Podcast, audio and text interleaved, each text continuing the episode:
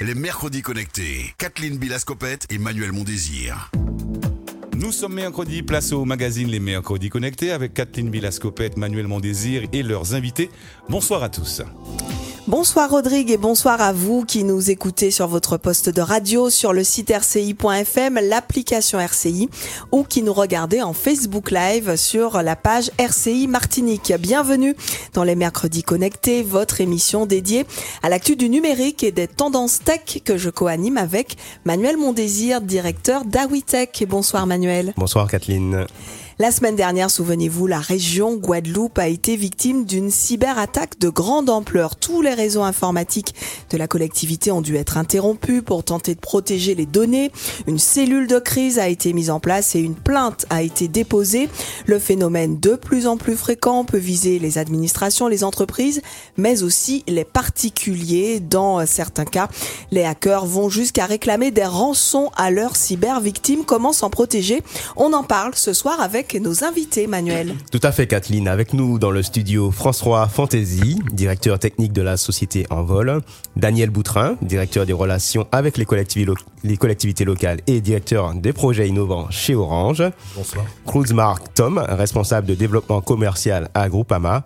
Et puis, euh, à distance, en direct de Montréal, au Canada, Laurence Biron, fondatrice du cabinet Up to Work. Les mercredis connectés, saison 1, épisode 12, c'est parti. Toutes les infos sur le monde du digital, les mercredis connectés sur RCI.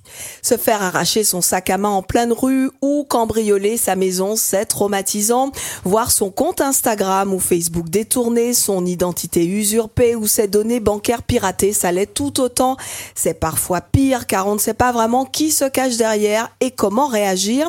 Certains d'entre vous ont peut-être vécu cette très mauvaise expérience numérique, d'autres boudent carrément les nouvelles technologies Internet justement pour ne pas s'exposer à ce type de déconvenu. La cybersécurité est aujourd'hui un sujet majeur dans un monde où le digital s'invite dans toutes les pratiques du quotidien. François Fantasy, bonsoir.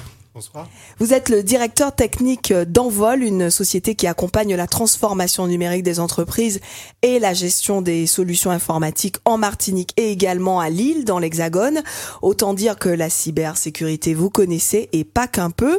Aujourd'hui, on a tous un peu peur de se faire pirater la carte bancaire ou son ordinateur, un peu euh, comme on a peur de se faire braquer dans la rue, sauf qu'en vrai, ça arrive pas tous les jours. Alors, quel est aujourd'hui le niveau réel de risque en matière de, de cyber est-ce qu'on assiste vraiment à une flambée de la délinquance en ligne?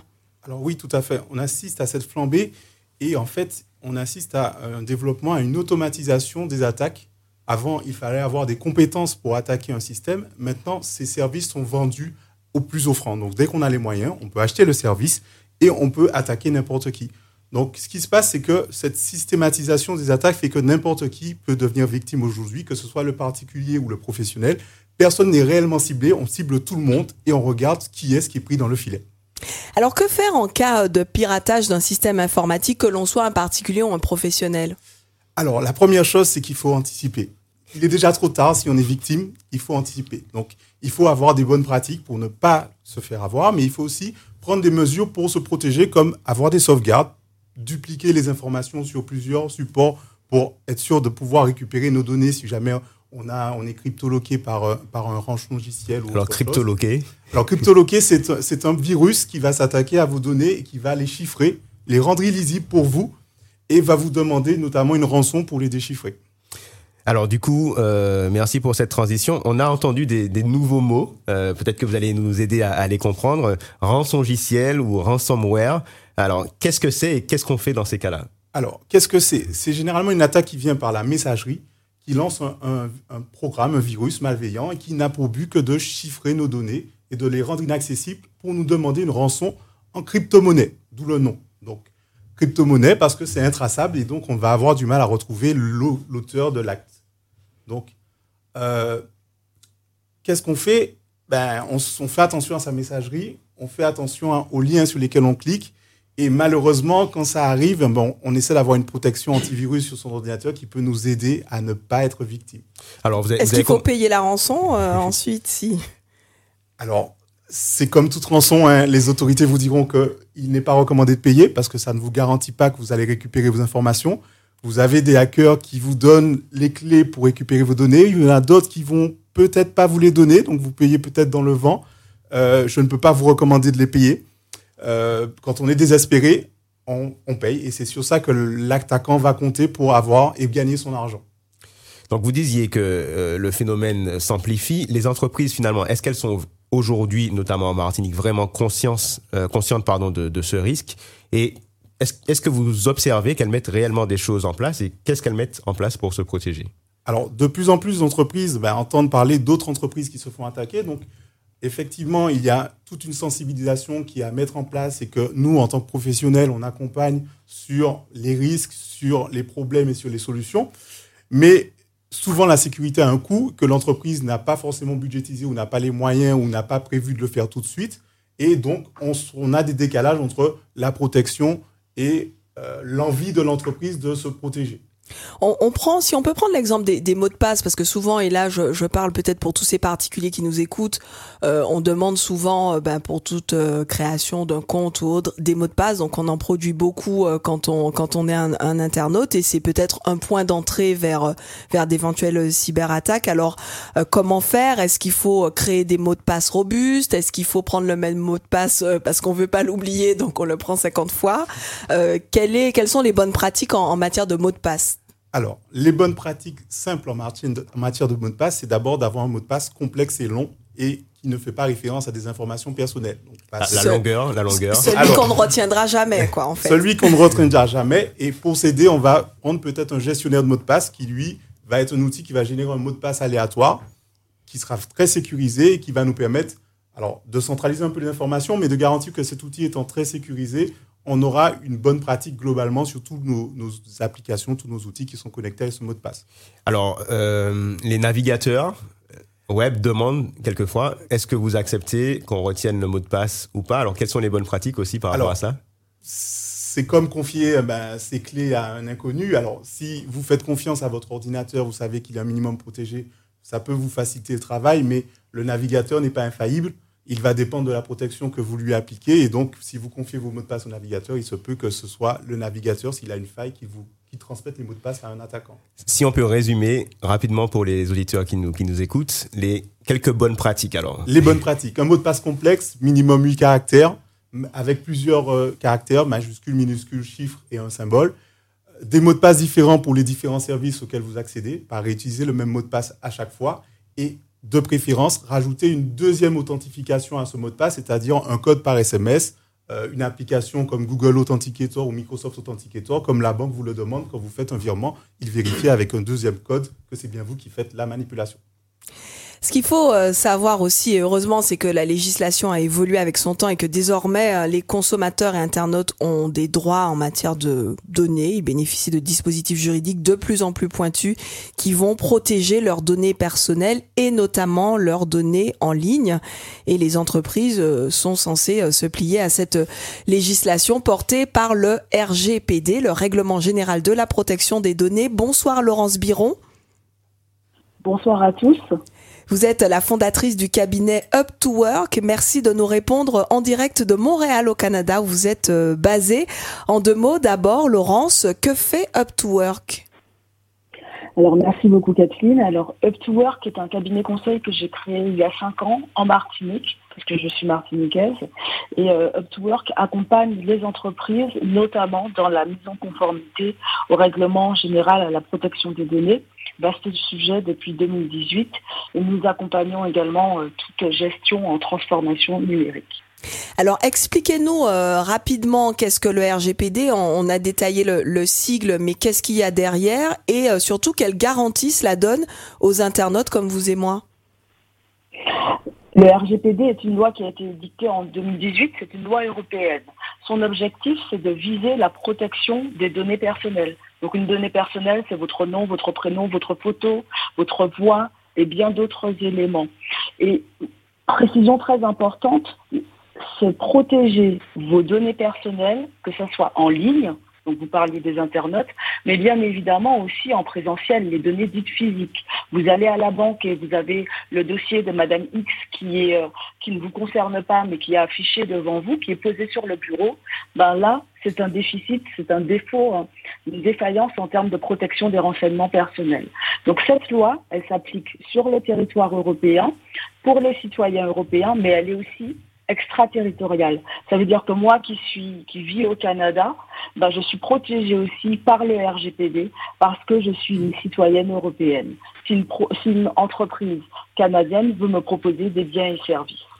Juste euh, cette fois-ci, euh, du point de vue des entreprises, quels sont les enjeux et les risques euh, pour les entreprises par rapport à cette nouvelle réglementation? Alors, les, enjeux pour les entreprises sont multiples. Qu'on soit une entreprise européenne ou qu'on soit une entreprise étrangère qui propose des biens et services sur l'Union européenne, ces entreprises sont concernées.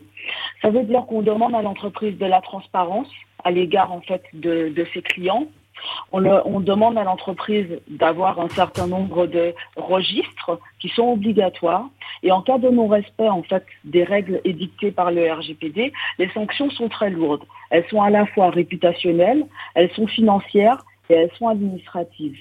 Il ne se passe pas une journée sans que euh, nous ayons euh, à la une de magazines euh, spécialisés ou même grande presse des exemples de sanctions. Là, je regardais pour, euh, pour la journée, là, euh, pour euh, la semaine, il y a eu une, sanction de l'ordre de 800 millions d'euros pour une société. Donc la, la sanction peut être très lourde. Et quelle que soit la taille de l'entreprise, puisque c'est un pourcentage qui est affecté au chiffre d'affaires mondial de l'entreprise. C'est environ combien ce pourcentage? Il va de 2 à 5 D'accord, très bien. Alors, quand, on a un, quand on a un chiffre d'affaires, bon, euh, petit chiffre d'affaires, nous dirons, euh, euh, c'est peut-être jouable, mais lorsqu'on a un chiffre d'affaires important et sur plusieurs, sur plusieurs continents, tout de suite, ça prend une envergure différente. Et peut-être une dernière. Les entreprises martiniquaises ne sont pas à l'abri des sanctions de la CNIL. Alors, imaginons justement que parmi nos auditeurs, on ait des, ces entreprises, des chefs d'entreprise. comment ça se passe, en fait, ce processus de, de mise en conformité d'une entreprise? Il est simple, c'est important de démystifier. Il faut commencer par être très euh, à jour sur les données personnelles que l'on traite. Beaucoup d'entreprises vont se dire, bah non, je ne traite pas de données personnelles. Vous avez un fichier client, des clients particuliers, ce sont des données personnelles. Donc on commence par faire un inventaire de toutes les données personnelles que l'on a. Et même des données personnelles qui sont traitées par des fournisseurs, par des sous-traitants. Donc il faut être à jour. C'est ce qu'on appelle un audit. Après, on va vérifier les écarts entre ce que la loi demande et les pratiques que nous avons dans l'entreprise. Puis, de fait, on aura une, feuille de route que l'on va mettre en place. Et donc, ça peut aller à des mesures très différentes. Ça peut être des mesures organisationnelles, ça peut être des mesures de sécurité physique, des mesures de sécurité informatique. Le champ est vaste. Soit Fantasy justement qui accompagnait les entreprises, notamment en matière de transition numérique. Est-ce que vous insistez beaucoup? Est-ce que vous êtes euh, l'ambassadeur du RGPD en, incitant vos, clients à se mettre en conformité? Oui, bien entendu, on ne peut pas passer sur ça puisque euh, maintenant tout est connecté. Donc la donnée est collectée à beaucoup d'endroits. Donc il faut forcément recommander, nous on se fait accompagner par des partenaires, puisqu'on n'est pas juriste, on n'est pas expert, on n'a pas forcément les compétences pour gérer ces process d'audit, de qualification euh, concernant la donnée personnelle. Mais nous, on recommande dans les traitements que, que les sociétés font de, bah, de, vérifier s'ils ne traitent pas et s'ils sont vraiment en conformité avec le RGPD. Ça, ça, coûte combien à peu près pour une entreprise, euh, cette, cette mise en conformité? Ça dépend. Laurence Biron Cet accompagnement pour euh, la mise en conformité, l'accompagnement RGPD, c'est quel budget? Nous, on fait en fonction de la réalité du marché euh, euh, antillo-guyanais. Donc, euh, il ne s'agit pas de casser les bras, excusez-moi d'être familière, les, bras d'une petite entreprise. Il va falloir, par exemple, on peut partir sur un budget qui commence à 1500 euros et puis monter à des budgets qui, là, vont dépasser les 30 000, 40 000. On peut être dans une situation où on va donner les clés à l'entreprise pour comprendre les enjeux du RGPD, lui donner la feuille de route et lui dire voilà, voici ta feuille de route, on revient dans trois mois, dans six mois ou dans neuf mois pour pouvoir apprécier euh, ta, mise en conformité. D'autres entreprises feront le choix d'avoir en fait euh, ben, un accompagnement constant. Donc c'est vraiment, ça dépend au cas par cas du volume de voilà et puis ça dépend du volume de données qui sont traitées et des enjeux. On a des clients qui sont sur la zone euh, Antilles, mais qui ont des ramifications dans toute la Caraïbe. Donc les enjeux sont différents d'une entreprise qui, sans démériter, euh, se concentrera uniquement sur la Martinique. Très bien. Merci beaucoup euh, Laurence Biron pour euh, pour toutes ces précieuses euh, précisions. Et puis il faut savoir aussi que face à l'augmentation des cyberrisques eh bien certaines compagnies d'assurance ont développé des offres spécifiques. Cruz Mark Tom vous êtes responsable du développement commercial au sein de la société d'assurance Groupama. Votre groupe a lancé une assurance pour les entreprises pour la prévention des risques liés à la cybersécurité. Pourquoi avoir lancé ce produit? Alors, euh, pourquoi Tout à fait, parce qu'en fait, euh, il y a une recrudescence depuis plusieurs années, comme euh, Monsieur Fantasy a pu le dire, des, des, cyberattaques. Aujourd'hui, la CNIL a quantifié tout cela. On va dire que pour une cyberattaque, nous sommes à, à peu près 50 000 euros pour une entreprise. Donc aujourd'hui, la garantie cybersécurité, qui est comprise dans la multirisque professionnelle souscrite par les entreprises, est une garantie qui coûte à peu près 80 à 100 euros par mois. Donc je pense que le delta, il est vite fait. autant s'assurer euh, correctement pour pouvoir euh, justement euh, prémunir tout cela. Et avec ce coût, quelles sont les garanties? Quelle, est en fait la proposition? Et qu'est-ce qui fait potentiellement qu'une entreprise se dirait il faut que je m'assure contre les risques liés à la cybersécurité? Alors pourquoi? Parce que la, cyber, la, la cyberattaque, c'est ça ne, c'est une, c'est un, excusez-moi, c'est un préjudice qui ne, qui ne, qui ne, qui ne s'avertit pas aujourd'hui. Donc euh, la, la, cybersécurité prise en charge dans le contrat d'assurance euh, est, est, délayée sur plusieurs garanties, comme la gestion de crise, qui permet d'avoir des consultations juridiques et des, des frais d'expertise, donc pour pouvoir euh, délimiter le, le périmètre d'expertise euh, également du préjudice subi par l'entreprise par rapport au type d'attaque. Euh, nous avons également des frais et pertes subies par, par le sociétaire euh, lors de son, de son atteinte à son système d'information, et également des frais et pertes euh, subis également lors des réclamations par les tiers. Et vous voyez qu'il y a un, engouement par rapport à ces nouveaux produits, les, les, entreprises comprennent les enjeux et euh, se, dirigent vers ce type de produit C'est ça. Alors l'avantage qu'on a, comme je vous ai dit, c'est que c'est déjà inclus dans notre contrat multirisque professionnel. Donc il faut que les sociétaires, surtout au niveau martiniquais, puissent prendre conscience puissent prendre conscience euh, qu'ils bénéficient de cette garantie, de cette sécurité aussi. Euh, quand vous voyez qu'aujourd'hui, euh, la plupart des personnes qui sont sur les réseaux sociaux ont quelquefois des atteintes, des faux comptes, également des, atteintes à leur site internet, des extorsions également, des, des, atteintes à la notoriété et l'image de leur entreprise, pour moi, c'est une garantie qui est essentielle dans le contrat. Vous vouliez réagir, Monsieur Fantasy Oui. réagir. Euh, au niveau de cette euh, assurance cyber, est-ce qu'il y a des prérequis pour les entreprises à mettre en place pour qu'elles soient prises en charge par vos services et par votre produit? Est-ce qu'ils ont des obligations informatiques? Et je pense que ce serait intéressant que tout le monde comprenne que on peut assurer, mais s'il n'y a pas une protection en avant, peut-être qu'il faut faire des choses pour être sûr qu'on est couvert par l'assurance. Alors tout à fait. Justement, il faut répondre aux exigences de la RGPD euh, qui oblige d'avoir un système d'information très viable pour pouvoir bénéficier de donc, il y a une première étape qui est déjà de sécuriser ces systèmes et ensuite de pouvoir derrière prétendre euh, enfin ou souscrire à cette euh, à cette assurance. Alors preuve que la cybersécurité c'est euh, vraiment le, le cœur du, du, sujet aussi. Il y a des formations spécialisées euh, qui ont vu le jour, comme cette formation licence informatique option cybersécurité lancée l'an dernier par Orange en partenariat avec la CCIM, le CNAM et le Medef. Euh, bonsoir Daniel Boutrin. Bonsoir. Vous êtes directeur relations avec les collectivités locales et directeur projet innovant chez Orange. Quelles sont les spécificités de cette licence tout d'abord? Alors en fait, cette, licence, elle a, elle a, vu le jour justement au regard des, euh, différents impacts qui ont été évoqués euh, à l'instant. Hein, donc en matière de cybersécurité, on s'est focalisé sur l'enjeu des compétences. Donc euh, ces compétences, elles sont nécessaires au sein de chacune des entreprises pour pouvoir justement se préparer ou pallier à des attaques. Donc euh, elle a une spécificité qui est la suivante, c'est qu'elle est en, en entreprise. Donc euh, vous avez des, des, des, apprenants qui sont présents dans leur entreprise et qui continuent à apprendre en même temps. Et donc on s'est focalisé sur le CNAM qui assure des compétences théoriques Voilà, et les entreprises qui assurent la montée en compétences opérationnelles. Et, Orange, euh, qu'apporte Orange euh, à ce projet En, fait, euh, au-delà de, au-delà de cette formation, Orange est spécialisé dans le domaine de la cybersécurité puisqu'on apporte des solutions aux entreprises, aux collectivités. On est souvent appelé pour, pour, pour réparer les dégâts hein, dans, dans, dans, dans, des cas de figure similaires à, à ce qu'a vécu une grande collectivité donc, de, de, de notre zone. Et, et donc, ce qu'on apporte, c'est d'une part l'expérience puisqu'en fait, on a déjà des collaborateurs qui ont été formés par ce type de formation, donc depuis 2019. Ce qu'on apporte également, ce sont des éléments euh, qui, participent au recrutement des apprenants euh, par le biais de jeux techniques et numériques qui permettent d'analyser et, et surtout d'avoir un profil de candidat qui correspond aux attentes et aux enjeux des entreprises qui, elles, recrutent en alternance.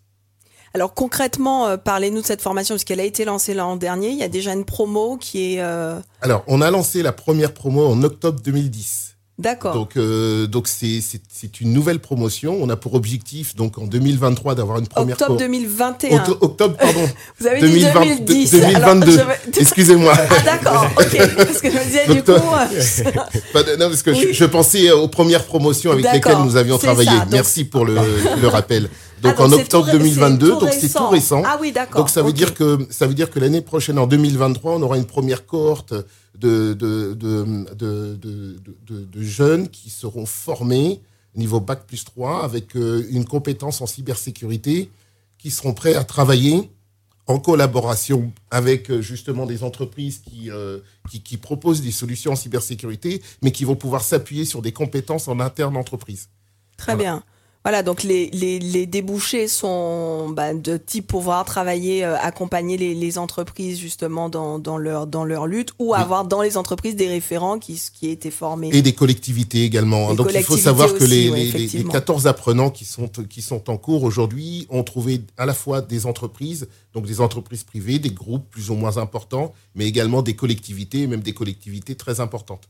Donc qui ont compris l'enjeu et donc qui ont compris cet enjeu de compétences qui est à anticiper bien entendu. Donc euh, il faut l'anticiper. Donc euh, on, est même déjà en train d'anticiper le, passage supérieur pour avoir des ingénieurs, là cette fois-ci en cybersécurité, qui soient capables de définir des stratégies de, défense. Donc cette promo est déjà bouclée. Si des, gens qui nous écoutent seraient intéressés, ce sera pour l'an prochain. Absolument. Euh, Mais comme, comme, comme, ça a été indiqué tout à l'heure, il y a un mot qui est important, c'est le mot anticipation. Donc il est important d'anticiper dès aujourd'hui euh, ses besoins, ses moyens pour les budgétiser dans les entreprises, puisqu'on a évoqué tout à l'heure des problèmes de budget, mais également pour les jeunes qui nous écoutent et qui se posent des questions sur leur future orientation. Et donc ça se prépare, plus on se prépare tôt, plus on est prêt. Alors quelques petites infos pratiques manuelles. Euh, si on est victime d'une cyberattaque, piratage de, de, données bancaires par exemple ou usurpation d'identité, il y a un site de référence qui peut aider? Alors moi je trouve qu'il y a un site qui est vraiment très bien. Euh, c'est le site euh, cybermalveillance.gouv.fr. Donc je, je, répète un cyber donc C Y B E R malveillance.gouv.fr sur ce site donc qui est réalisé euh, par le par, par donc par l'État, par le gouvernement, vous allez trouver beaucoup de cas pratiques à la fois pour les entreprises, pour les particuliers et les collectivités pour des réponses euh, justement euh, pour certains cas que l'on a euh, traités aujourd'hui. Alors ça va pas en profondeur, mais c'est déjà quand même une très bonne base pour se mettre à jour sur les risques de cybersécurité. Et puis comme chaque mercredi, Manuel, peut-être deux autres petites actus du, du digital alors, à nous très partager. rapidement, j'ai vu que, que le temps file. Il y a un démo day. Alors ça veut dire quoi démo day? Donc ça va être une démonstration de stagiaires qui ont fini une formation en tant que développeur web. Donc ça, ça se passe le vendredi 2 décembre de 16 à 17h30 à la coup digital. Pour les entreprises qui rechercheraient des développeurs web, ce sera un bon endroit euh, où y être. Et puis, euh, Kathleen, euh, vous serez avec moi à mes côtés le mardi 6 décembre pour une conférence à la Chambre de commerce et d'industrie de la Martinique sur comment générer des ventes grâce à la publicité sur Facebook et Instagram pour les entreprises. Inscription sur le site de la CCI Martinique. Merci beaucoup euh, Manuel pour euh, toutes ces précisions. Notre émission euh, arrive à sa fin. Merci beaucoup de nous avoir suivis. Merci également évidemment à nos invités, François Fantasy, directeur technique de la société Envol, Daniel Boutrin, directeur relations avec les collectivités locales et directeur projet innovant chez Orange, Cruz Marc Tom, responsable du développement commercial chez Groupama et puis à distance en direct de Montréal au Canada, Laurence Biron, fondatrice du cabinet cabinet Up to Work. Vincent Dagiste a réalisé notre Facebook Live et Marcel Liméa. La réalisation radio, le replay est à consulter et à partager depuis le site rci.fm. On se quitte ici. Manuel, bonsoir. Bonsoir Kathleen. Et à mercredi prochain. Quant à vous, chers auditeurs, je vous laisse en compagnie de Rodrigue pour la suite de nos programmes. Vous venez de suivre le magazine Les Mercredis Connectés avec Kathleen Bilascopette, Manuel Mondésir et, leurs- invités. On souhaite à tous un beau petit monde un bon début de soirée. Dans un instant, l'actualité revient avec Dominique Giraud qui nous présentera le flash local et régional.